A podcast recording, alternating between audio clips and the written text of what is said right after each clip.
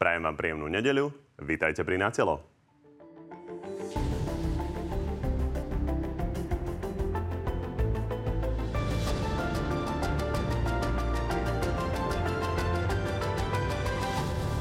Na referendum neprišla vyše polovica Slovákov a nie je tak platné. Smer ale považuje vyše 27% účasť za úspech.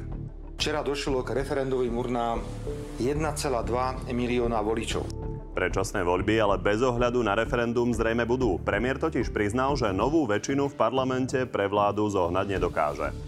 Tento plán Eduarda Hegera je čistá ilúzia. Považujem všetky snahy o vznik novej 76 za uzavreté. Na predčasné voľby je ale treba 90 poslancov. Strany sa tak začali dohadovať na podmienkach aj termíne. My chceme tie voľby čo najskôr, kľudne v máji. Je, myslím si, že psov povinnosťou každého demokrata, aby sme sa pokúsili oddialiť voľby čo najviac. Nielen o tom už s dnešnými hostiami. No a tými hostiami sú predseda parlamentu a predseda Smerodina Boris Kolár. Dobrý deň. Pekný nedelu želám. Všetkým ďakujem za pozvanie. A predseda SAS Richard Sulik. Takisto dobrý deň. Dobrý deň, pekný nedelu a ďakujem za pozvanie. Ďakujeme, že ste, že ste prišli. Môžu vás diváci už hlasovať. Na TV novinách to opäť nájdete. Kto vás presvedčil viac, vyjadrite sa. Páni, poďme na to referendum. A čo hovoríte na účasť? 27%, už sme to počuli. Pán Sulik. Bola približne taká, ako bolo odhadované. My sme sa vyjadrili, že toto referendum je najzbytočnejšie v dejinách Slovenska, preto lebo vlastne hovorí o tom, že má sa zmeniť ústava, ale tú ústavu zmeníme v parlamente, takže to referendum bolo komplet zbytočné. A pán Biskupič, váš kolega, bol hlasovať? A myslím si, že áno, ale to sme nejak neriešili. Bolo úplne zrejme, že nedojde dostatok ľudí a ešte raz opakujem, re, ústavu tak, ako je potrebné, e, zmeníme a dokážeme zmeniť v parlamente. Bol to iba jediný poslanec, ktorý bol hlasovať? Ja som to nezisťoval. Pán Kolár? Ja som tiež nezisťoval, ale z Facebooku som sa dozvedel, že myslím, že Romana Tabak bola a možno aj pán Svrček. Ale to nedeli nenásobí. Tunak ja by som len chcel povedať jednu vec. Je tu asi jedna štvrtina e, oprávnených voličov sa e, zúčastnila referenda. Jedni to budú e, prezentovať ako veľký úspech a druhí to budú prezentovať ako, ako veľký neúspech. Ja osobne si myslím, že to je vyjadrená vôľa občanov a treba to rešpektovať. Treba si uvedomiť len tento moment, že prečo vôbec takéto referendum bolo. A toto si položíme túto otázku. Ja si myslím, že my tu riešime e, veľakrát e, následok, ale poďme k tej príčine. Prečo sa to vlastne udialo? A toto by sme si mali položiť túto základnú otázku. Či náhodou nie sme my na vine tomu, že vôbec takéto referendum vzniklo? A okrem toho môžem povedať, že e, máme takéto isté riešenie aj v parlamente, ale ja by som ešte využil tú sekundu. sa ale všetko, len sekundu, všetko áno, dostaneme. Áno, len jednu poznámku by som chcel povedať, že by som chcel ľudí upozorniť na jednu vec, že aj keby toto referendum bolo úspešné a bolo by 51-percentné, tak by sme sa s týmto referendum nedopracovali k predčasným voľbám, lebo to referendum nehovorilo, že budú voľby v júni, ale museli by sme znova dojsť do parlamentu a v parlamente by sme museli nájsť 76 Do, dohodnúť a sa. dohodnúť sa na tých termíne. A teraz pán Fico, ktorý toto organizoval, hovorí, to musí byť v maji alebo v júni. Ale už v septembri to už potom nemusí byť. To znamená, že o čomu ide. Tak e, my keď sa nedohodneme, všetci, no tak a nenájdeme nejaký koncenzus, no tak to, to nebude. Čiže aj keby to referendum bolo úspešné, tak Robert Fico by nedocielil predčasné voľby tým. Dobre, v každom prípade, napriek tomu, že to nebolo rozhodnutie o predčasných voľbách, tak to referendum zjavne zaujalo opozičných voličov. Robert Fico povedal, 1,2 milióna voličov prišlo. Poďme sa pozrieť na to, ako on to hodnotí. Drahé Slovenky, drahí Slováci, každý, kto chcete zmenu na Slovensku, ak v takomto počte prídete do nasledujúcich parlamentných volieb, úplne stačí, ako ste boli včera, tak je garantovaná zmena. Pán Sulik, súhlasíte? No tak vlastne teda priznal, že to je len súčasť volebnej kampane. Ostaneme ale pri tých číslach. 1,2 milióna je naozaj veľa, takže veľa. opozícia má naozaj veľmi dobre nakročené na to my, my vymeniť sme vás. Robili, my sme robili referendum pred 12 rokmi, tam prišlo niečo vyše milióna, čiže áno, je to dostatočný počet ľudí. Opozícia má nakročené. Na druhej strane, ja by som teda ešte nehádzal Flintu do žita. Rozhodne nie. Napríklad strana SAS ponúkne reštart Slovenska. Myslím si, že aj my dokážeme zabojovať o voliča tak, aby, aby to teraz nebolo, že jednoznačné víťazstvo Smeru. Pán Kolár, nie je to tak, že opozícia naozaj má veľmi dobrý základ na to vyhrať tie voľby, tak ako to pomenúva pán Fico? Ja si myslím, že ako dopadnú voľby, e, v drtivej miere e, bude záležať na tom, ako bývalá koalícia sa bude chovať. Akým spôsobom bude pristupovať k problémom, ktoré ťažia uh, Slovensko a našich občanov. O tom to bude v drtevej miere, nie ako dopadlo toto referendum. Ešte raz hovorím, toto referendum by nebolo, pokiaľ by koalícia chovala sa normálne. A môžeme si to neskôr rozobrať. Čo Dobre, v každom prípade neočakával som, že nám tu poviete, že Robert Fico mal veľký úspech uh, počas soboty. Ste neočakávali, že Robert Fico povie, že to bola predvolebná kampaň. Hej? To tiež nie, ale v každom prípade je dôležité sa na to opýtať, lebo naozaj vyše milióna ľudí prišlo zahlasovať. E, Smer síce hovoril, že teda uh, jediná cesta k predčasným voľbám je toto referendum, ale vy ste zjavne teda už naznačili pomerne jasne, že idete sa dohodnúť na tých predčasných voľbách. Druhá vec je ale to, že vám ubieha čas a prezidentka vás opäť popohnala na to, aby sa predčasné voľby mohli uskutočniť, je potrebné prijať viacero rozhodnutí. Ak tieto rozhodnutia o predčasných voľbách nebudú prijaté do konca januára, ujmem sa svojich ústavných právomocí a vymenujem úradníckú vládu. Pán Kolár, budú prijaté? Pozrite sa, ja toto absolútne rešpektujem, veď e, pani, s pani prezidentkou sme tesne po, ako náhle padla vláda, tak sme boli aj s premiérom e, Hegerom u nej a jasne povedala, e, čo si predstavuje. Prvý krok bol prijať e, rozpočet. To sa nám podarilo prijať e, spolu s bývalým koaličným partnerom. Ďalej, musím povedať, že teraz máme 24.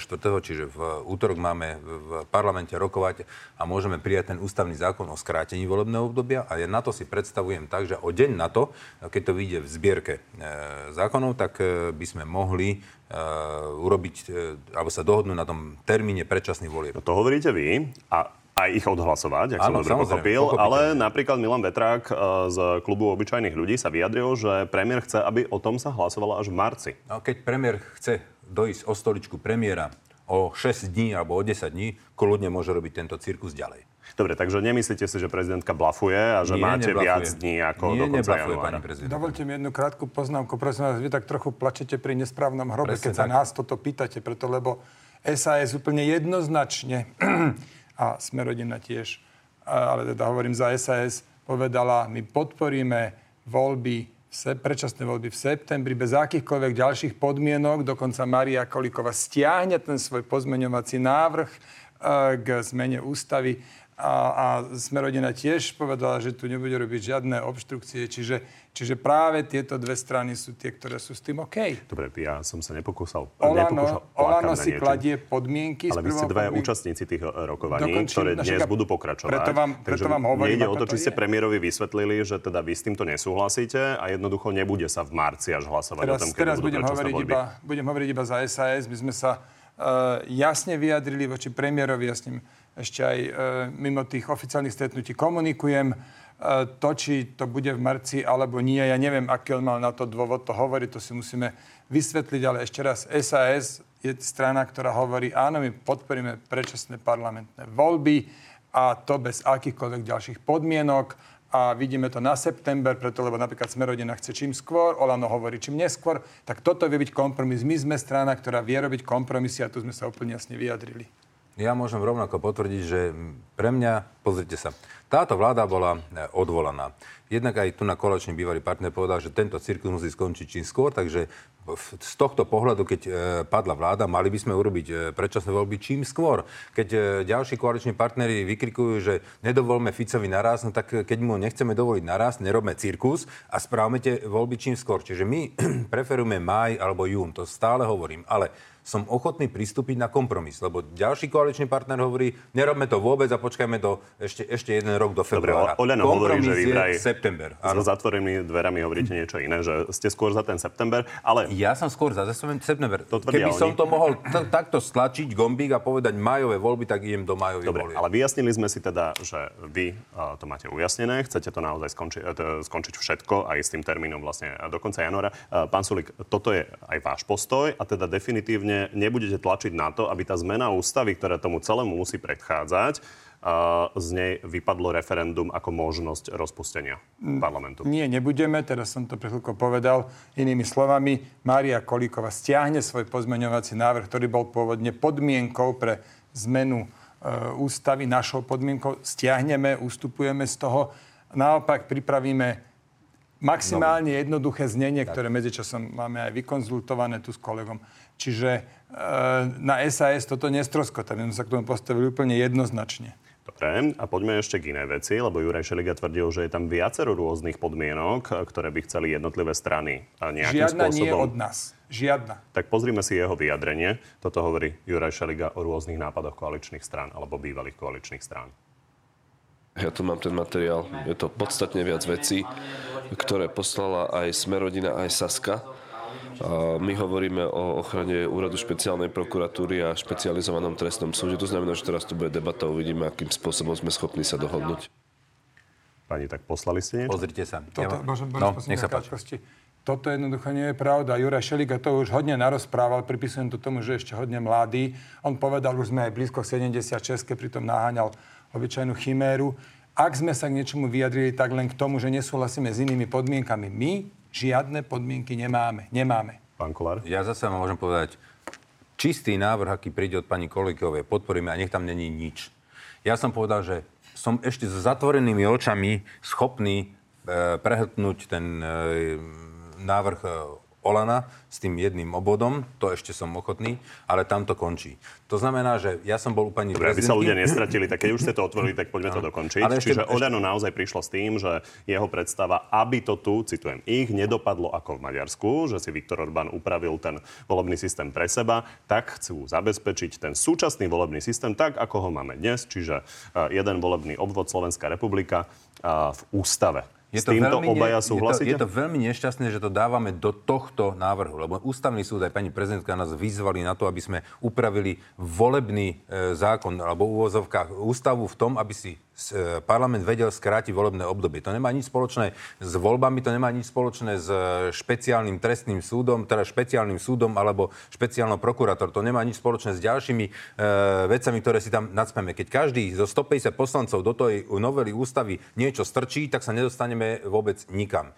To znamená, že, ale ja ešte raz hovorím, so zatvorenými očami som toto ešte schopný podporiť. Uh, ale musím vám povedať, že... Dobre, my sme a dokončíme pána ale- Sulíka. Pán Sulík, to by bolo veľmi prekvapivé, keby vy ste to odmietali, keďže vy ste to propagovali. My aby máme od bolo. začiatku, od, od, odkedy existujeme, to máme v našom programe, tu vidieť, že SAS je hodnotová, konzistentná strana, čiže my to máme. E, Je to také celkom milé, lebo Olano ešte pred voľbami chcelo viac volebných obvodov, tak zmenili tu názor. A ja som teda aj rovno na tom stretnutí, ktoré bolo v, v stredu, e, som povedal, že my túto podmienku akceptujeme. A naďalej platí, že SAS nedáva žiadne. Poďme ešte k inej podmienke, ktorú spomínal pán Šeliga. On teda hovoril, že špeciálnu prokuratúru by bolo dobré dať jasne do ústavy ako nezávislú zložku prokuratúry. A to je predstaviteľné, pán Kolár? Nie, to absolútne nie je pre nás predstaviteľné, lebo si musí uvedomiť tento mladý muž, že teraz čo, strašíme tu Ficom? Lebo Fico sa vráti a zruší špeciálnu prokuratúru? A sa bavme o tom, prečo sa bojíme a prečo strašíme Ficom pre Boha živého. Tak e, správajme sa tak, buďme normálni, nerobme tu cirkus. E, keby sme normálne 3 roky vládli, tak tu vôbec Fico by bol absolútne marginálny. Tu by sme sa vôbec nemuseli baviť o Ficovi, ten mal 7%. To, ako sme sa my medzi sebou chovali, aký cirkus sme tu narobili, tak e, až dokonca niekedy psychiatriu, tak sa nedívme, že narastol Robert Fico. Ale to znamená, že keď teraz budeme strašiť Robertom Ficom, tak e, neskôr, keď ešte viacej narastie, tak ho, tak ho zakážeme? Tak e, teraz to dáme tiež do ústavy? Alebo zakážeme nejaké e, médiá, ktoré proste mu nahrávajú? To proste Nie nejde mi týmto celkom jasné, spôsobom. čo to má so špeciálnou Od- prokuratúrou, tak brať, to nemá sa k so tej. špeciálnou prokurátorou nič spoločné. Sa otázka bola, ja, my s týmto nesúhlasíme, ale musím povedať, že by sme e, skôr súhlasili s tým, aby sme sa pozreli do vlastných radov, čo vlastne my dorábame.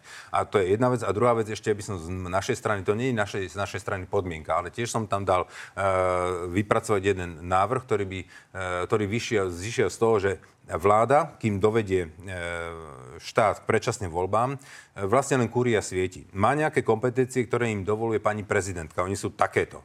Ale potom je tu jedna časť kompetencií, ktoré nemôže odsúhlasiť ani pani prezidentka, ale nemôže ich vykonať ani vláda, ale štát bude, a hlavne občania budú strádať, lebo napríklad nebudeme vedieť e, čerpať nejaké eurofondy, nebudeme môcť po- použiť plán obnovy.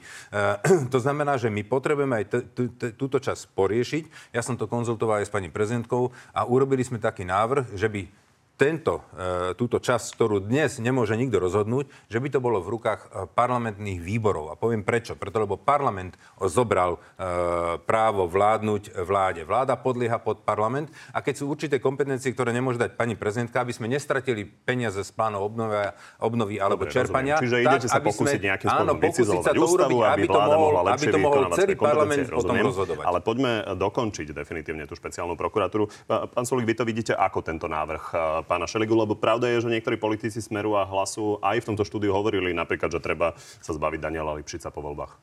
To považujem za vyslovene nešťastné výroky, e, že sa treba zbaviť špeciálneho prokurátora, ale každopádne e, platí to, že čím, lebo mne sa obsahovo, ja s tým obsahovo súhlasím, len platí to, že čím viac podmienok bude na stole, tým ťažšie bude dohoda. A áno, ešte viac budeme znechuťovať ľudí, preto aj SAS k tomu pristúpila, takže súhlasí s tým a nedáva si žiadne podmienky. Chcem A povedať ešte pán jednu vetu. vy to zablokujete, keby povedať- Ja chceli. nič neblokujem. Pozrite sa. Máme tu jeden základný zákon, ktorý potrebujeme urobiť. Aby sme sa vedeli skrátiť volebné obdobie. Za ten my zahlasujeme. Rozumiem. Keď sa nájde v parlamente 90, pohlasov, e, 90 hlasov na e, pozmeňovák pána Šeligu, že budeme chrániť špeciálnu prokuratúru, a tak prejde a je to vyriešené. Dobre, upravujem znenie tej otázky, ešte čiže raz. nebudete za to hlasovať, to je úplne jasné. Nebudem Pán za to Sulik, chceli ste ešte niečo dodať? A- Áno, Boris e, Kolár tu pre chvíľku hovoril o tom, že teda e, to, v akom sa stave nachádza spoločnosť, je aj výsledok toho, že tá vláda bola miestami psychiatria, tak mm-hmm. sa doslova Boris vyjadril, no Saska bola jediná, ktorá s tým niečo urobila. My sme práve na protest tomuto odišli, vy ste tú silu nemali. A jasne sme pomenovali problém a potom sme ten problém aj nakoniec vyriešili a myslím si, že dnes je e, ten predpoklad na to, aby sa spoločnosť do volieb ukludnila, aby naozaj ľudia volili s triezvou hlavou a nie pod vplyvom príliš veľkých emócií. Ale preto očakávam, že keď ste už toto urobili, že ste odstúpili, odišli, potom, že ste e, hlasovali za e, pád vlády, takže teraz urobíte, e, pán predseda, všetko preto, aby sme ten štát priviedli čo najskôr predčasným voľbám a nie k nejakému chaosu a ďalšej psychiatrii, že to budeme naťahovať ešte rok, že sa tu budeme doťahovať, že budeme si tu klásť podmienky, že to neskrátime, že príde pani prezidentka s vládou, e, ktorá není legitímna, preto lebo neprešla cez voľby, aj keď akože je ústavne v poriadku. A potom ten cirkus bude pokračovať ďalší rok. A čo urobíme? Posilníme znova toho Roberta Fica, pred ktorým strašíme celý národ. Pán predseda, ako si ma aj ty pekne takto Áno. nazval, preto opakovane hovorím, SAS je pripravená na kompromis a nekladieme si žiadne ďalšie podmienky. Dobre, páni, poďme teraz eh, k inej téme, ktorá aktuálne určite kvári viac eh, občanov ako teda zmeny ústavy. A to sú zálohové faktúry za elektrinu. A zatiaľ, čo vy, pán Sulik, ste sa vlastne vzácne zhodli s Igorom Matovičom, že za to celé môže minister hospodárstva Hirman, tak Milan Krajniak to tu v útorok na Telo Plus videl trošku inak. Celý tento problém vznikol iba kvôli tomu, že pán Sulík dvakrát posunul zúčtovacie obdobie, za ktoré sa mali vypočítavať tie ceny. A tá cena je 900 eur, pretože ak by to počítal e, tak, ako, tak, ako sa to počítalo v minulé roky, tak by tá cena bola 200 eur. Čiže ak pán Sulík kritizuje pána Hirmana, tak vôbec nemá do toho, čo hovoriť. No, Asi Darko prvý a ja by som Škoda, tiež že potom sa rád tomu pán Krajňák vyjadruje k veciam, o ktorých nevie dostatočne veľa. E, my máme nezávislý úrad pre reguláciu sieťových od, odvetví. Oni stanovujú toto obdobie, nie minister hospodárstva. Vy ste to nežiadali. To obdobie, to, k tomu ešte hneď dojdem, bolo stanovené podľa najlepšieho vedomia v tom čase. Jednoducho nikdy neviete vopred, ako sa vyvíjajú trhy. Dodatočne sú potom všetci múdri, dokonca aj pán Krajňák.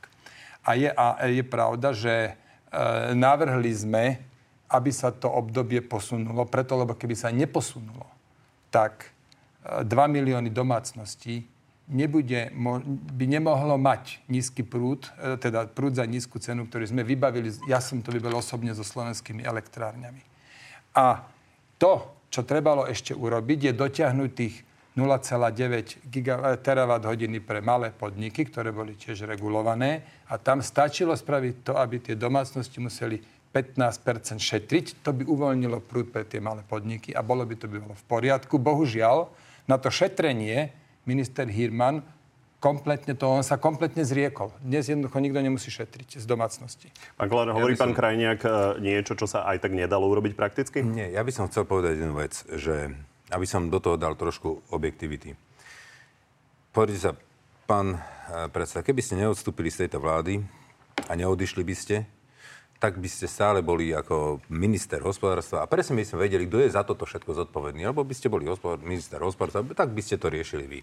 Teraz s, s tým, že ste odišli, e, my sme tu na boli menšine, v minorite, e, menšinovej vláde a našli sme si ministra hospodárstva pána Hirmana. Ja sa musím zastať aj pána Hirmana, ale aj pána Sulíka. Poviem prečo. Je pravdou, a to je objektný fakt, že vždy to URSO vypočítavalo cenu za prvých, za pol roka. A keď to by, by, by to bolo po starom a bolo by to vypočítané za pol roka, tak by to bolo niekde pod 190 eur. Tým, že ste to, e, a teraz nebudem hľadať, či vy ste to nakázal URSu, alebo oni s vami, proste sa to dalo iba na dva mesiace a tým pádom tá cena vyskočila na 500 a z toho sa vypočítavala potom tá vysoká cena. To znamená, že tu sa urobila chyba. Ale pozor, to nie je vaša, e, vaše zlyhanie, lebo po vojne je každý generál. To je proste, ste to v dobrej viere proste chceli e, zachrániť, lebo mohlo to vyletieť na tisíc, na 1500, vtedy to nikto nevedel, ako to dopadne. Čiže tu ja nebudem dávať e, vinu ani pánovi Hirmanovi, ani pánovi e, ministrovi Sulíkovi. Len chcem povedať jednu vec, že proste sa v tom čase konalo najlepšie, ako sa vedelo. A čo sa týka teraz, to, prečo tie faktory vznikli? No lebo URSO dal e, stanovisko, alebo ten rozhodnutie dalo 30. alebo 31. decembra.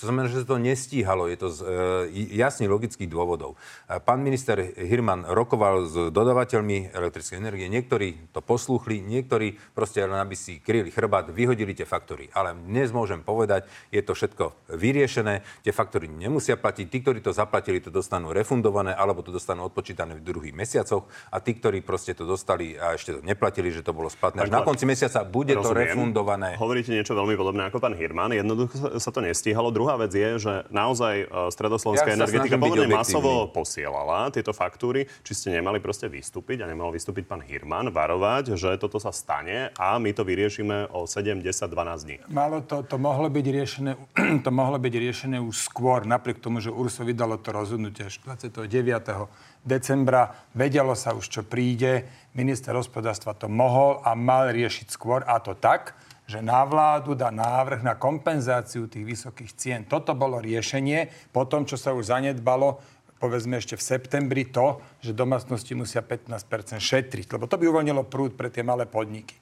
A ja som, hovoríš Boris, vedeli by sme, kto je zodpovedný, kebyže my neodídeme z vlády, no však prečo sme odišli, to som pre chvíľko povedal, ale ak, jak sme odchádzali, ja som veľmi dôrazne upozorňoval, že tá, tá problematika je náročná, len naši koaliční partneri to, ne, to jednoducho brali to na ľahkú váhu, nebrali to dostatočne vážne, uprednostnili jedného problematického ministra pred silným koaličným partnerom. Tak ako sa rozhodli, tak to majú. Dobre, pani, poďme ešte k riešeniu trošku praktických problémov, pretože riešenie pre školy... ešte jedna dôležitá vec povedal si, že nakázal Ursu. A naozaj minister hospodárstva, ani pán Hirman, ani ja nevieme Ursu nakázať vôbec nič. Nevieme zo zákona. Tak Ursu hovoril niečo iné, že? Nevieme im nakázať vôbec Hej, nič. Nie, Jedna vec sú mali podnikatelia, druhá vec sú školy. Minister Horecký teda oznámil vo štvrtok nejaké uh, riešenie, že dostanú normatívu vyššie o 50 miliónov eur a to by to malo vyriešiť. Ale otázne je, čo bude s ambulanciami, pretože tie hovoria, že nevedia tieto faktúry za elektrínu, respektíve zálohové platby uh, platiť. Uh, Pán Kolár, pani Remišová tu pred dvoma týždňami hovorila, že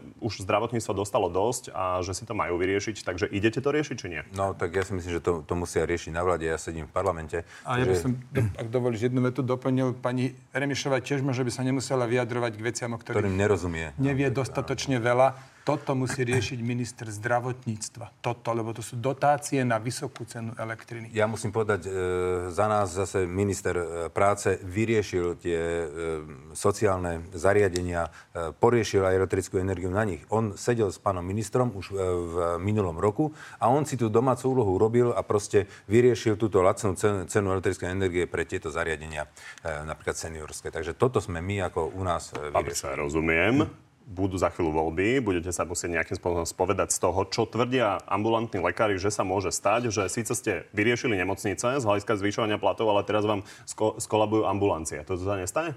No musí to samozrejme vláda to riešiť. Pochopiteľ minister zdravotníctva, minister hospodárstva spolu s premiérom. Pochopiteľ. Preto je najhoršie, keď v tomto ťažkom období tu robíme cirkus. Keď nevieme, že či tá vláda o 4 dní bude úplne odvolaná a príde tam nejaká nová, tá bude musieť žiadať o, o e, dôveru v parlamente. Tu pravdepodobne s vysokou pravdepodobnosťou nedostane a tento chaos a cirkus bude pokračovať. A myslíte, že kto na to doplatí? Tí obyčajní ľudia. Ja by som chcel ešte povedať jednu vec. Pani, ale toto treba dokončiť, lebo ja som vám to dal do základných No, okruhov. Mám tu bývalého ministra hospodárstva a predstaviteľa jednej z najsilnejších koaličných strán. Takže e, páni, povedzte nám, čo sa má udiať s tými ambulanciami, tak, aby boli vyriešené, tak, aby to bolo správne pán podľa Kovačič, vás. Pán Kovačič, prepašte, vy opäť plačete pri nesprávnom hrobe. Spomente si, aká to bola na jeseň dráma s tými lekármi. Na poslednú chvíľu, však to bol najprv rok ich ignoroval vtedajší minister financí Igor Matovič, potom ďalší mesiac sa s nimi nestretol premiér Eduard Heger, tam sa to zaseklo, potom boli doťahovačky, potom boli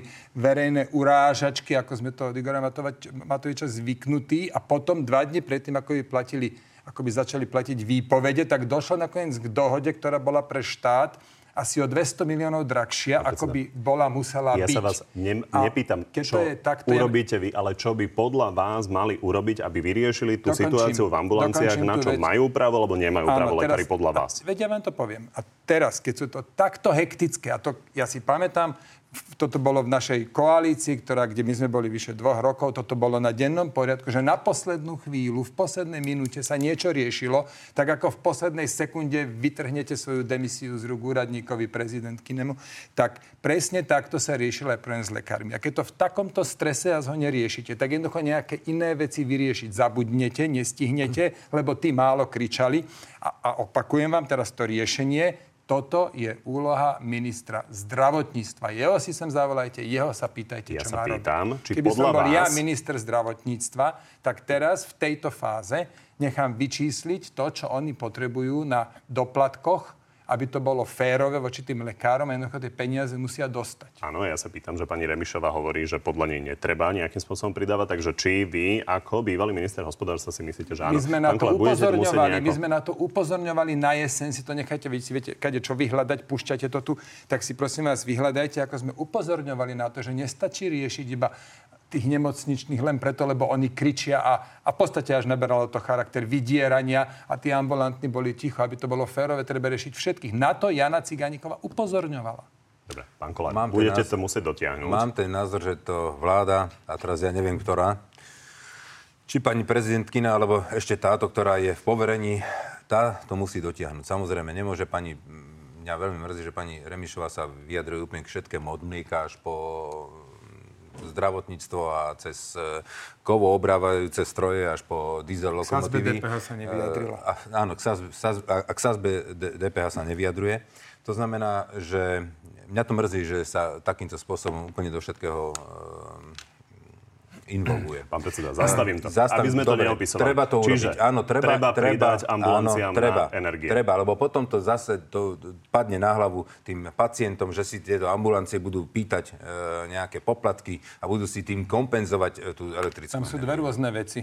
Tie energie, tam niečo debatovať, to musí byť tak či tak, ale tam ešte aj tí nemocniční lekári dostali zvýšené mzdy a tí ambulantní nemajú zvýšené príjmy. To treba tiež, to, treba to dotiahnuť. Dobre, tie energie sú akutnejšie, preto som sa na to pýtal. Pán Solík, keďže vy ste vlastne vyššie mesiaca neboli v nejakej relácii, tak uh, ste sa nestihli vyjadriť vlastne k viacerým zaujímavým veciam. Napríklad k tomu, že ten nápad do 76 to bol vlastne váš nápad, ktorý ste si potom rozmysleli. Potom sa to zase nejako zamotalo. Tak toto hodnotí premiér. Napriek tomu, že Richardovi Sulíkovi nápad s novou 76 počase odpadol od chuti, kontaktovali ma niekoľkí poslanci z klubu SAS s tým, že by si vedeli predstaviť podporu novej 76 Vy ste dokonca volali premiéra na to, aby sa prišiel na ten klub o tom baviť. Potom ste zase mu dali vedieť, že vlastne nemá sa. Máte pocit, že to, tomuto ro- e, voliči aj sa budú rozumieť? No hlavne to tak nebolo, ako to opisujete a preto dovolte mi to uviezť na pravú mieru. Poprvé, to bol rozhovor na štyri oči, o ktorom ja, ten úplne prvý, kde som teda navrhol, že tak skúsme sa baviť o 76 tak som sa, ja som potreboval vedieť, či Eduard Deger má o také niečo vôbec záujem, však bolo to tesne po páde jeho vlády, tak som sa ho na štyri oči v určitej dôvernosti na toto spýtal. Povedal mi, že áno, má, tak som to otvoril na našom klube. Až potom som sa dozvedel, že na toto vôľa nie je, tak som išiel znovu za Eduardom Hegerom a povedal som mu, prosím ťa, zabudni na to, čo som sa ťa pýtal. Jednoducho nie je na to na klube vôľa. A považoval som to za vybavené. A niekoľko dní na to Eduard Heger to medializoval.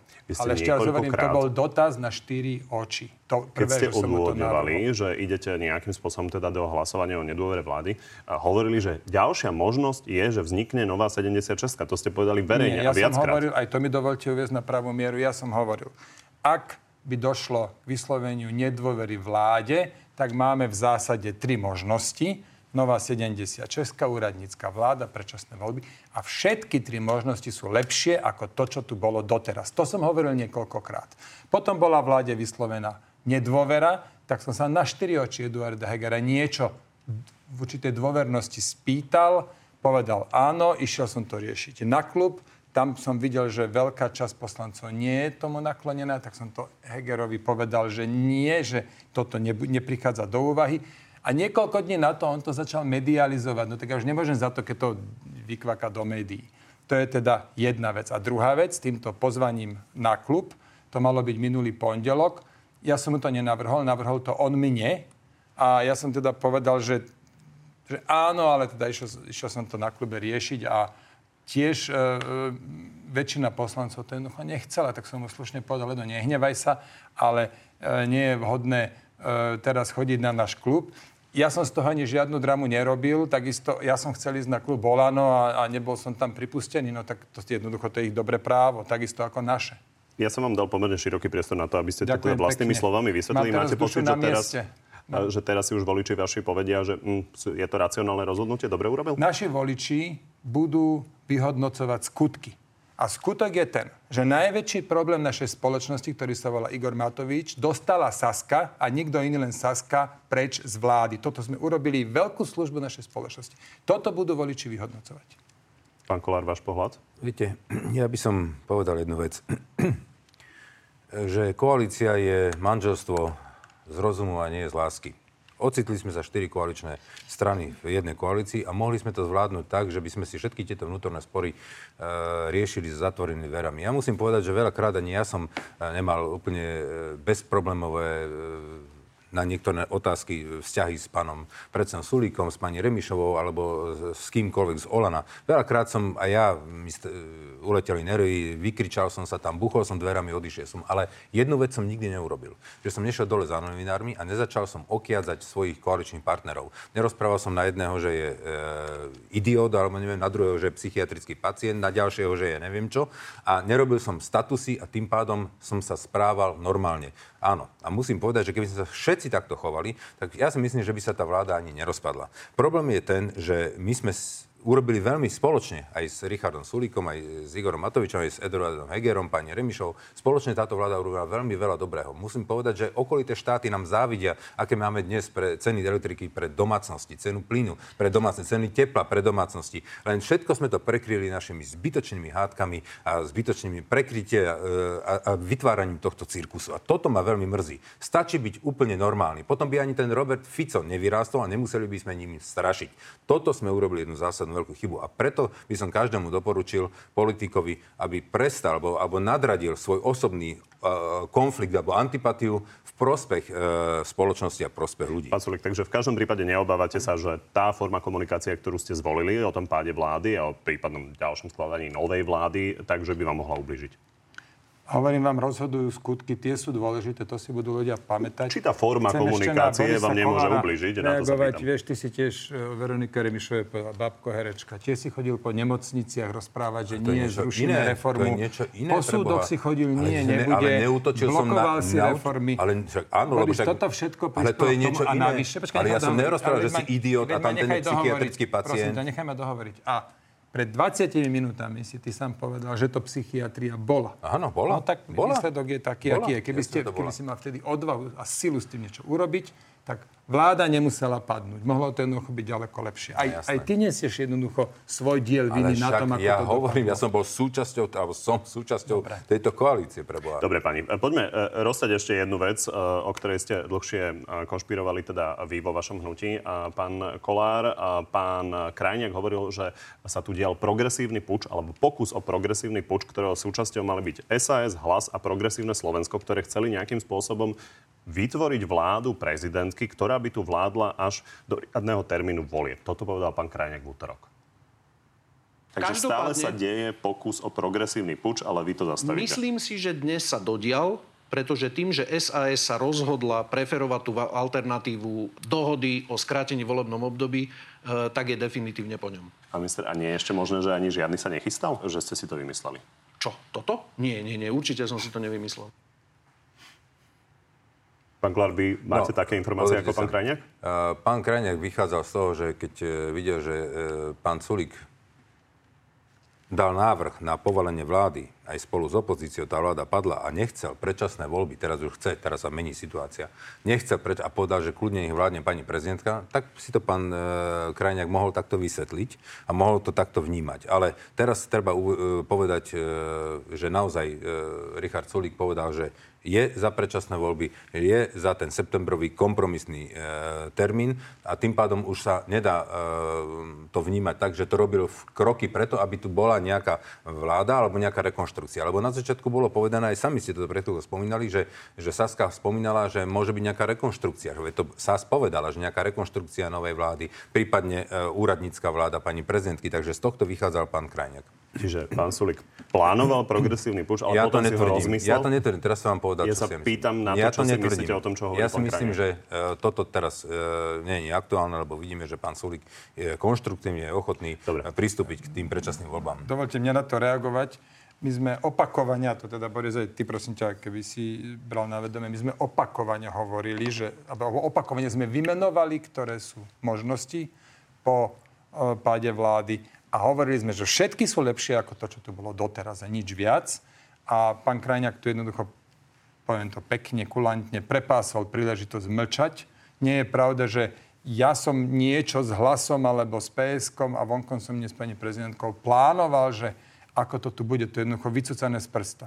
Dobre, pani, zastavme sa ešte pri spájaní pravice. A tá síce teda hovorí, že sa ide spojiť, ale zároveň zaklada nové a nové strany. A konkrétne, pán Sulik, vaša ex-kolegyňa pani Nikolsonová založila stranu Jablko. Jablko má každý rád. Jablko je na každom slovenskom stole, v každej slovenskej domácnosti. Čo vy na túto iniciatívu hovoríte? Ja mám rád sušené jablčka, hm. najmä v zime, ale nebudem sa ďalej k tomuto vyjadrovať, nehnevajte sa. Keď chce, tak Boris môže niečo povedať. Ja to robiť nebudem. Pán Kolár, vás sa skôr opýtam na tú iniciatívu, ktorú avizuje Eduard Heger, že sa teda zrejme odelí od Oľano a teda pán Matovič hovorí, že to je všetko v podstate v kamarátskej rovine s tým, že vznikne nejaké nové SDK. Toto je podľa vás reálny scenár? Ja si myslím, že to je reálny scenár, e, nakoľko vidím aj ja, že sa možno pán Náď, možno pán premiér Heger e, úplne komfortne necíti v niektorých radikálnejších vyjadreniach e, svojho stranického šéfa ale rozumiem aj tej politike e, Igora Matoviča. To znamená, že ak e, toto majú nejako zosúľadiť, to asi by bolo veľmi ťažké, takže chápem, že hľadá nejakú inú platformu pán e, premiér. A preto mi je veľmi ťažké teraz e, aj, aj s ním rokovať, lebo neviem, že či rokuje už za nejakú novú platformu, alebo rokuje ešte za Olano, alebo, alebo je to názor aj, aj celého klubu, alebo len časti, lebo už, už, už nejakí desiatí odišli s pánom, e, s pánom Budajom, takže je, je to teraz veľmi také rozbúrené, no ja osobne osobne e, v tomto prípade rešpektujem len jednu autoritu a to je e, predseda, e, teda, alebo šéf strany, to je Igor Matovič, ktorý má v rukách to Olano. A musíme, bolo by dobré aj pre upokojenie spoločnosti, aby sa už rozhýbal ten premiér, aby už niečo urobil. Buď nech povie, že ostáva u Igora Matoviča, je mu verný a bude držať jeho líniu, alebo nech už odíde a povie kde, aby sme vedeli, s kým jednáme a za koho on vlastne vystupuje, za koho jedná. Pán Sulik, vy sa k niečomu takémuto idete pridávať? Nie, SAS pôjde do volieb samostatne, tak ako v tých e, posledných štyroch voľbách, ktoré už doteraz sme mali, máme za sebou. Máme čom voličom ponúknuť, máme najlepší program a, a budeme ich presvedčať o tom, že my vieme zabezpečiť reštart Slovenska. K tomu Na zoskupeniu strane, ale chcem by povedať... sa mu to podarilo vytvoriť, spojenie KDH, za ľudí, Hegerovcov, možno ešte nejakých ďalších malých stran, tak by vás to mohlo ohrazovať. Tak sa pýtam ja na to, skôr, to považujete za ja to skôr vítam, ja to skôr vítam, lebo som za to, aby neprepadli tie pravicové hlasy. Ono ich dosť veľa prepadlo v posledných voľbách. PS spolu, tam takmer 7%, KDH takmer 5%, u Maďarov to bolo tiež vyše 4%. Toto samozrejme potom je škoda a potom sa tu javí, e, vzniká dojem, ako keby tu väčšina národa chcela, chcela Fica. Čiže ja podporujem to, nech, nech sa len spoja a nech prezentujú nejakú rozumnú alternatívu voličom aby neprepadli tie marginálne pravicové hlasy. A má na to Eduard Heger, aby pospájal toľko subjektov? Ja, ne, do, ja mám teda pochybnosť, že on to bude spájať, ak som to pochopil, tak ten, kto bude ťahať nitky, bude Mikuláš Zurinda. A tak ako povedal pre aj Boris Kolár, e, jeden z dôvodov, prečo tá 76 nebol taký dobrý nápad, je ten, že by sme vyslovili e, dôveru, vznikne vláda a potom si môže samozrejme vymeniť rôznych ministrov a zrazu my zistíme, že povedzme dva mesiace alebo mesiac neskôr zistíme, že, že, zrazu sme, že sme vlastne podporili de facto vládu Mikuláša Zurindu, čo mne sa teda nechce, lebo však všetci si Gorilu pamätáme a preto je správne, ja považujem za správne, aby Eduard Heger sa čím skôr jasne vyjadril, aby aj voliči, aj verejnosť, aj my napríklad sme vedeli, na čom sme. Na záver chcem povedať ešte jednu vec, že nebola to SAS, kvôli ktorej nevznikla tá 76 Ona by nevznikla ani keby sme my všetky hlasy dali, preto lebo sme rodina sa opakovania jasne vyjadril, že nedajú hlasy na 76, ktorá by vládla do februára budúceho roku. Takto isto sa vyjadril poslanec Gimeši, eh, poslanec Valášek a poslanec Matovič to dokonca podmienil odstupom ministra Hirmana, čo, čo ja považujem za, za jednoducho eh, nesprávny krok v tejto napätej dobe, i keď áno, ja som tiež ho kritizoval, ale to neznamená, že treba to hneď podmienovať tým, aby odstúpil. Dobre, pani, aby sme teda ľuďom nejakým spôsobom povedali, že čo majú čakať, lebo už ste opísali všetko, čo sa dialo, ale aby sme vedeli, že čo sa čo teda bude? má diať. Vy budete tlačiť na to, v každom prípade, napriek tomu, že Eduard Heger teda uh, slovami pána Vetráka hovoril o tom, že až v marci by sa mohlo hlasovať o termíne predčasných volieb, aby termín predčasných volieb bol e, dohla- e, odhlasovaný a potom teda určite nebude úradnícka vláda, to máte dohodnuté s pani prezidentkou pán Kolár, a teda bude vládnuť vláda Eduarda Hegera. Áno, do predčasných volieb. To znamená, že pani prezidentka jasne povedala, ona 1. februára vymenuje úradnícku vládu a pán mm, Heger odíde do e, poslaneckých hlavíc. Pokiaľ neurobíme dve veci skrátime, teda u, u, urobíme, zmeníme, zmeníme ústavu. ústavu a skrátime si volebné obdobie, takže ten koncenzus vyzerá teraz na september a musíme prijať tento september. Pokiaľ sa nám toto... September? A to je jedno, či to bude 23. alebo 30. To nedeli to nenásobí. To nedeli nenásobí. proste, že to bude, uh, že budú predčasné voľby. Pokiaľ toto nie budeme schopní urobiť do konca januára, všetky tieto ďalšie požiadavky a snahy sú úplne irrelevantné, preto lebo nastúpi úradnícka vláda pani prezidentky. A ja si myslím, že tomuto by sme mali predísť, aby uh, sme takýmto spôsobom znova tu vytvárali ďalší cirkus. Poďme ešte aspoň e, nakrátko rozobrať tému, na ktorú máte zásadne iný názor, a to je úprava práv párov rovnakého pohľavia. Minister spravodlivosti prišiel s návrhom a ponúka teda nie registrované partnerstvo, ale dôverníctvo ktorákoľvek osoba bude môcť vyhlásiť o inej osobe, že je jej dôverníkom. Pán čo vy na ten návrh? Že je slabý, že je nedostatočný, mohol, mohol byť kľudne lepší, mohol byť taký, aký je štandard e, v Európe. Myslím si, že e, táto skupina obyvateľstva si to zaslúžila aj po tom, čo si museli e, vytrpieť v súvislosti s vraždou pre teplárňou, alebo alebo v súvislosti s útokmi na nich, ktoré boli začiatkom januára zo strany Igora Matoviča. Ale zároveň hovorím, no tak je, je to predsa len nejaký posun, bude sa to dať v budúcnosti vylepšiť, no tak uh, aspoň toto.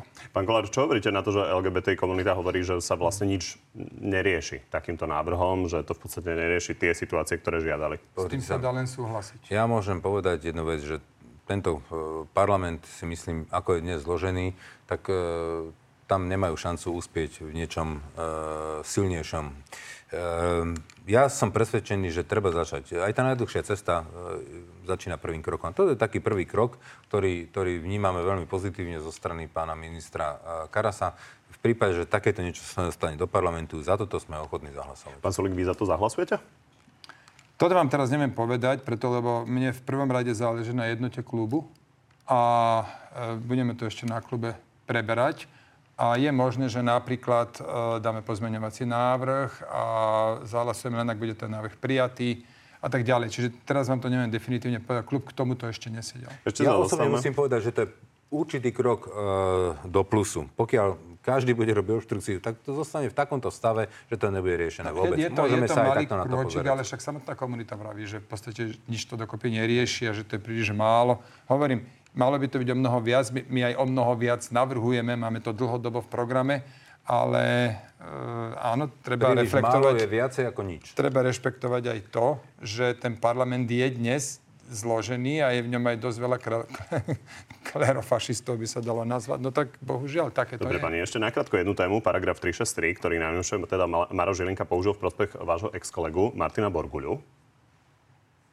Skutok, ku ktorému došlo, nie je možné kvalifikovať zo strany obvineného, bývalého obvineného inžiniera MB ako trestný čin. Pán Sulik, čo hovoríte na to posledné rozhodnutie pána Žilinku? Ja to považujem celé za, za nešťastné tieto rozhodnutia, ktoré sú veľmi, veľmi uh, problematické a je ich, je ich veľa. Tá voľba jednoducho nebola šťastná a myslím si, že je Zhodnete sa najvyšší s čas... Eduardom Hegerom, ktorý tvrdí, že to bola najväčšia chyba?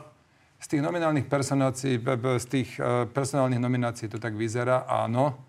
Ale každopádne, ja teda si spomínam na to, ako pri verejnom vypočutí pán Žilinka povedali, to aj na videu, bolo to zverejnené, že paragraf 363 robí šarapatu, to povedal teda doslova, a že on súhlasí s tým, že by bol zrušený alebo pozmenený a zrazu si na to nepamätá. Keď takéto niečo vám povie na verejnom vypočutí, tak je to vlastne niečo ako verejný prísľub a myslím si, že mal by viacej sa k tomu priznať, čo predtým hovoril. Pán Kolár, vy máte radikálne iný názor na e, pána Želinku, ale e, preto sa chcem opýtať inú otázku, a aby sme si to vyjasnili. Pán Burgula priznal, že dal vlastne 50 tisíc policajtom, ale vraj neupláca, ale bol obeťou vydierania. Aby sme si to predstavili. Vy by ste sa týmto spôsobom bránili v rovnakej situácii, že vy by ste dali tiež 50 tisíc policajtom, aby vám, vám dali pokoj? Nie. Ja začnem tou prvou vecou, tou 363. A dovolte mi, aby... A, a skúste ma, pán e, redaktor, de, jednu minútu neprerušiť a nedať ďalšie doplňujúce otázky. ale rád by som sa musíme, musíme, to je veľmi a- dôležitá vec. Zoberme si, tu nás všetci strašíme nejakou 363. Zoberme si prípad e, pána Pčolinského, 363. Dostal 363 a tým pádom mu zrušili obvinenie. Ale to obvinenie mu znova otvorili, tí istí vyšetrovateľe, ten istý špeciálny prokurátor a dostalo sa to na súd. Všetci ste vtedy unisono ro- rozprávali novinári, aj vy v redakciách, že mal ísť na spravodlivý súd, mal počkať na súd, však ten, keď by bol nevinný, však ten by ho oslobodil. trošku, a nie, aby- nie, aby nenechám si zobrať teraz slovo. Nie, nenechám, nie, to je, to je problém a reportáže 363. napríklad v televízii Markíza, nie, toto sa odmietam reportáže Zastavte si mi skákať do rečí. Prosím vás pekne. To je dôležitá vec a ja to musím povedať. A ja sa To znamená, ohradiť, že teraz sa pravdu. to znova toho pána Pčolinského obvinili a dostalo sa to na špeciálny súd. Tento špeciálny súd to neprijal a odmietol. Špeciálny prokurátor sa odvolal na vyššiu inštanciu, čiže na najvyšší súd. Tento rovnako potvrdil a neprijal to. To znamená, že vlastne tieto dva súdy potvrdili rozhodnutie špeciálneho, teda generálneho prokurátora a že dobre vlastne e, učinil, že e, videl tam ten problém, tá 363 bola potvrdená aj tými dvomi súdmi. Ale to sa už nikde nehovorí. Všetci strašíte jednou 363, ale prečo vy nerozprávate? To je manipulatívne. Prečo vy nerozprávate, že o 363 požiadal pán Bodor a nedostal ju? Nedostal ju. Požiadal pán Krajmer, nedostal ju. Požiadal pán e, Žiga, nedostal ju. Požiadal pán, e, pani Jankovská, nedostal ju. Tak by som tomu vedel Dobre, opakovať Marko, do nemoty. si na tieto vaše výroky teda zobrali viac ako minútu, tak sa chcem len dopýtať, vy si viete predstaviť, že by ste dali policajtom 50 tisíc, aby, vám- aby vám dali pokoj? Nie, v žiadnom prípade si neviem predstaviť, že by som mal e, dávať policajtom 50 tisíc, aby mi dali pokoj, ale si uvedomte, už, keď sa bavíme k tomu pánovi Borgulovi... Jasná odpoveď. Viete čo, ja Poďme vám niečo poviem. Úplatok, rubriku. dávate vtedy, keď chcete, aby vám ten policajt niečo vybavil. Nejaký, nie, máte nejaký trestný čin, máte nejaký problém a ten potrebujete uplatiť. Lenže u pána Borgulu ten problém nenašli. Pán Sám Kolár. špeciálny prokurátor ho dal hľadať a nenašli. Čiže nemá, nemá, nebol ten, ten Žiaľ. dôvod, prečo mal uplácať. Máme On bol vydieraný. posledné dve minúty, dúfam, že sa nám to podarí celé zodpovedať. Poďme na záverečnú rubriku. Pomerne jednoduchá otázka, tak dúfam, že to zvládneme. Váš odhad, pán Kolár, stihne parlament do konca januára schváliť termín predčasných volieb? Stihne. Pán Sulik, rovnaká otázka. My spravíme všetko preto. Otázka k tomu, čo povedal aktuálne v Natelo plus Milan Krajniak. S republikou do vlády vy osobne nepôjdete. Nie, určite nie. Toto platí aj pre vás? Áno. Pán Sulík, ak by chcela ísť Lucia Ďuriš Nikolsonová opäť na vašu kandidátku, prijali by ste ju? Táto otázka je bezpredmetná, zaklada si svoju vlastnú stranu. Ešte máme pol roka do volieb minimálne. Odišla prakticky bezdôvodne, teraz si zaklada svoju stranu. Ja teda vylúčujem, že ona by chcela ísť na našu kandidátku. Pán Kolár, je možné, že sa na vašej Že by išla k nám? kandidátke Nie je to možné. objaví bývalý šéf SIS Vladimír Pčolinsky? Na kandidátke ne, nevidím to teraz, e, túto otázku ako Ja, že aktuálnu. Nikolsonova, či Nie, sa nie, objaví, či áno. Takže nie. Zatiaľ nie. Bol by Peter Pellegrini horší koaličný partner ako Igor Matovič? Nie, horší by určite nebol. Na druhej strane, ku koaličnému partnerovi som vám povedal, že sa budem vyjadrovať 110 dní pred voľbami. Počkáme si na to. Ďakujem pani, že ste prišli. Ďakujem za pozvanie. Z dnešného na telo je to všetko. Pri ďalšom sa vidíme opäť v nedeľu. No a v útorok popoludní máme pre vás v pravidelnom čase na TV novinách na telo plus, tentoraz s ex-premiérkou Ivetou Radičovou. Príjemný zvyšok nedele.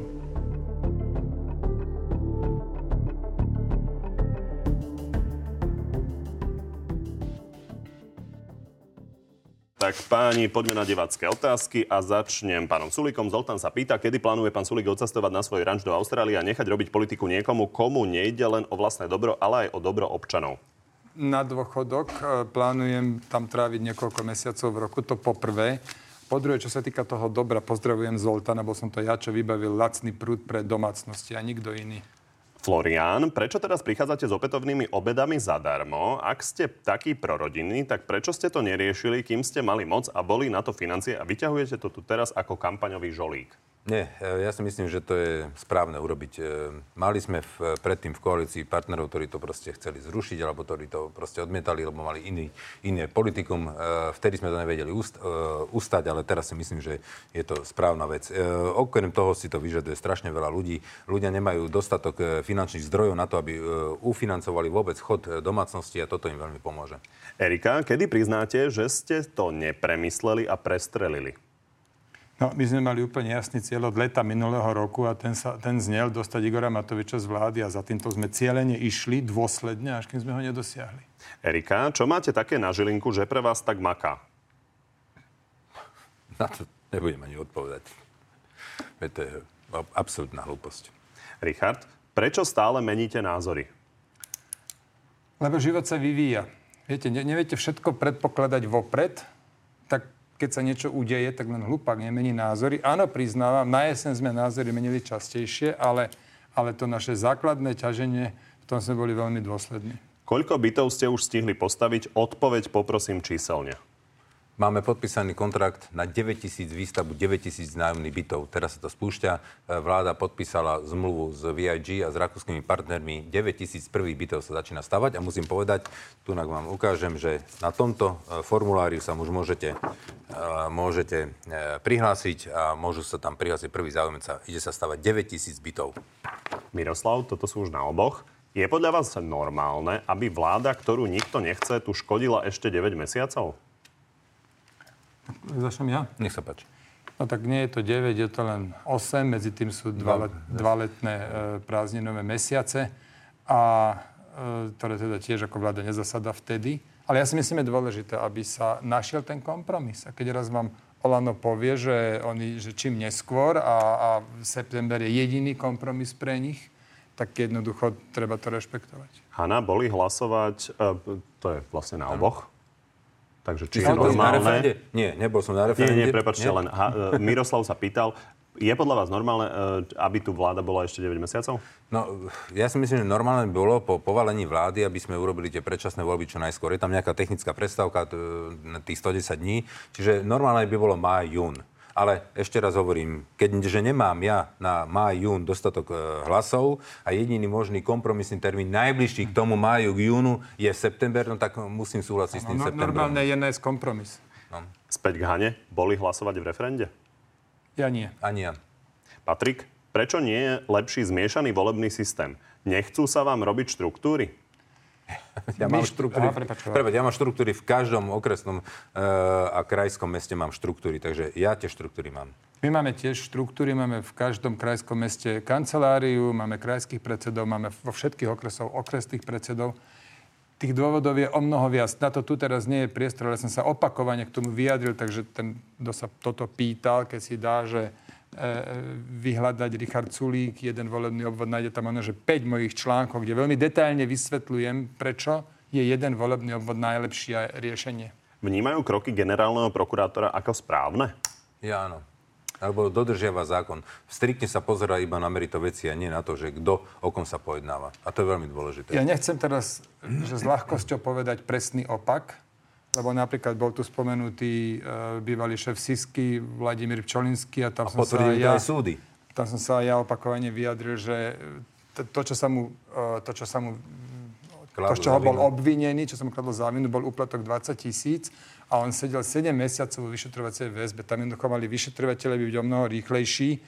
Čiže nedá sa to tak jednoznačne povedať. Boli tu vedené niekoľko príkladov, ktoré, kde ne, nebol udelený paragraf 363, teda uplatnený a tak ďalej. Preto to, čo sa dá pánovi Žilinkovi s určitosťou vyčítať, je, že na verejnom vypočutí on povedal, že ten paragraf robí šarapatu a že je za to, aby bol zrušený. Záverečná. Chcete byť spolu vo vláde, ktorá by vznikla po voľbách? Ja sa vyjadrím potom, e, čo budú voľby vyhlásené, to znamená 110 dní pred ich konaním. Opakovane som to povedal. Čiže možno, že by ste vylúčili pána Kolára ja zo spolupráce? Na čo špekulujete? Ja sa vôbec k tomuto vyjadrím, či Pelegrini, či, či Kolár, či kdokoľvek iný. Ja sa vyjadrím až 110 dní pred voľbami. Jediné, čo platí, lebo tak sa tak rozhodol náš kongres, a to je pre mňa záväzné, je, že do vlády nepôjdeme so smerom LSNS a SNS. To som myslel, že je taká nevinná otázka. Tak pán Kolár?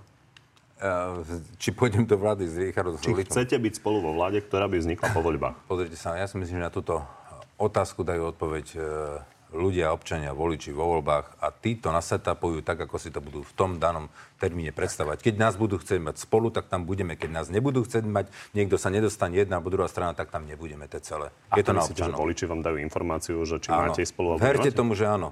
Výsledkami volieb. A oni tým dajú, sa stanoví oni, všetko. Oni dajú. Nakoniec, na konci dňa, dajú. na konci dňa dostanete úplne jasný, jasnú informáciu, jasný pokyn, že ako to ten volič chce vidieť, tie, tie hlavné, tie veľké skupiny voličov, ako to chcú vidieť.